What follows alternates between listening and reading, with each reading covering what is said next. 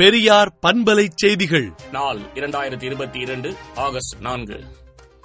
கலைஞர் நினைவை போற்றும் வகையில் நூற்று முப்பத்தி நான்கு அடி உயரத்தில் கடலில் நிறுவப்பட இருக்கும் பேனா வருகால தலைமுறையினருக்கு வழிகாட்டும் சின்னம் என்று திராவிடர் கழக தலைவர் ஆசிரியர் கி. வீரமணி அறிக்கை விடுத்துள்ளார்.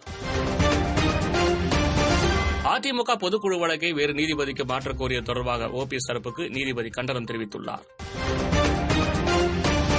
அமராவதி அணையின் நீர் ஆதாரங்களில் பலத்த மழை பெய்து வருவதால் அணைக்கு நீர்வரத்து அதிகரித்துள்ளது. இதனால் உபரி நீர் ஆற்றில் திறந்துவிடப்பட்டுள்ளது. மேலும் கரையோர மக்களுக்கு வெள்ள அபாய எச்சரிக்கை விடுக்கப்பட்டுள்ளது. கனமழை காரணமாக கோயம்பேடு காய்கறி சந்தைக்கு வரத்து குறைந்துள்ளதால் காய்கறிகளின் விலை அதிகரித்துள்ளது. போதிய முன்னறிவிப்பின்றி அணைகளிலிருந்து தண்ணீர் வெளியேற்றும் அளவை அதிகரிக்கக்கூடாது என முதலமைச்சர் மு க ஸ்டாலின் உத்தரவிட்டுள்ளார்.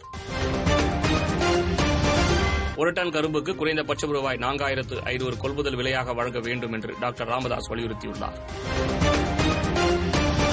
தமிழ்நாடு புதுவை மற்றும் காரைக்கால் பகுதிகளில் அநேக இடங்களில் இடி மின்னலுடன் கூடிய லேசானது முதல் மிதமான மழை பெய்யக்கூடும் என வானிலை ஆய்வு மையம் தெரிவித்துள்ளது. கொடுமுடி காவிரியில் கடுமையான வெள்ளப்பெருக்கு ஏற்பட்டுள்ளதால் பொதுமக்கள் தனியார் மண்டப முகாம்களில் தஞ்சமடைந்துள்ளனர். தனிநபர்களின் தனிப்பட்ட தரவுகள் தொடர்பான தரவு பாதுகாப்பு மசோதாவை மக்களவையிலிருந்து ஒன்றிய அரசு திரும்பப் பெற்றுள்ளது. இந்தியாவில் கொரோனா பாதிப்பு அதிகரித்த போதிலும் அதிகளவில் லேசான அறிகுறிகளே காணப்படுகின்றன என நிபுணர்கள் இன்று தெரிவித்துள்ளனர்.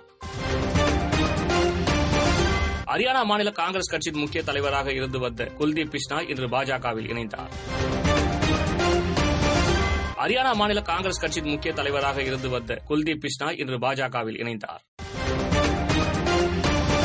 கேரளாவில் மேலும் இரண்டு நாட்களுக்கு கனமழை பெய்யும் என்று வானிலை ஆய்வு மையம் எச்சரிக்கை விடுத்துள்ளது. சீனா தைவானின் வடகிழக்கு கடற்கரையில் அருகில் உள்ள ராணுவ முகாம்களில் இருந்து இரண்டு டாங்பங் எனப்படும் பிளாஸ்டிக் ஏவுகணைகளை வீசப்பட்டது.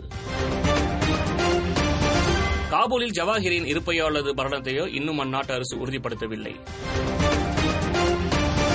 கோரிக்கைகள் நிறைவேறும் வரை நாடாளுமன்றத்திற்குள் போராட்டம் தொடரும் என ஷியா தலைவர் ஹல் சதர் தெரிவித்துள்ளார்.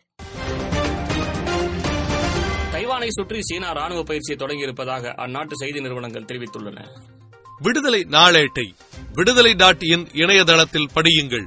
பெரியார் பண்பலை செய்திகளை நாள்தோறும் உங்கள் செல்பேசியிலேயே கேட்பதற்கு எட்டு ஒன்று இரண்டு நான்கு ஒன்று ஐந்து இரண்டு இரண்டு இரண்டு இரண்டு என்ற எண்ணுக்கு பெரியார் எஃப் நியூஸ் என்று வாட்ஸ்அப் மூலம் செய்தி அனுப்புங்கள்.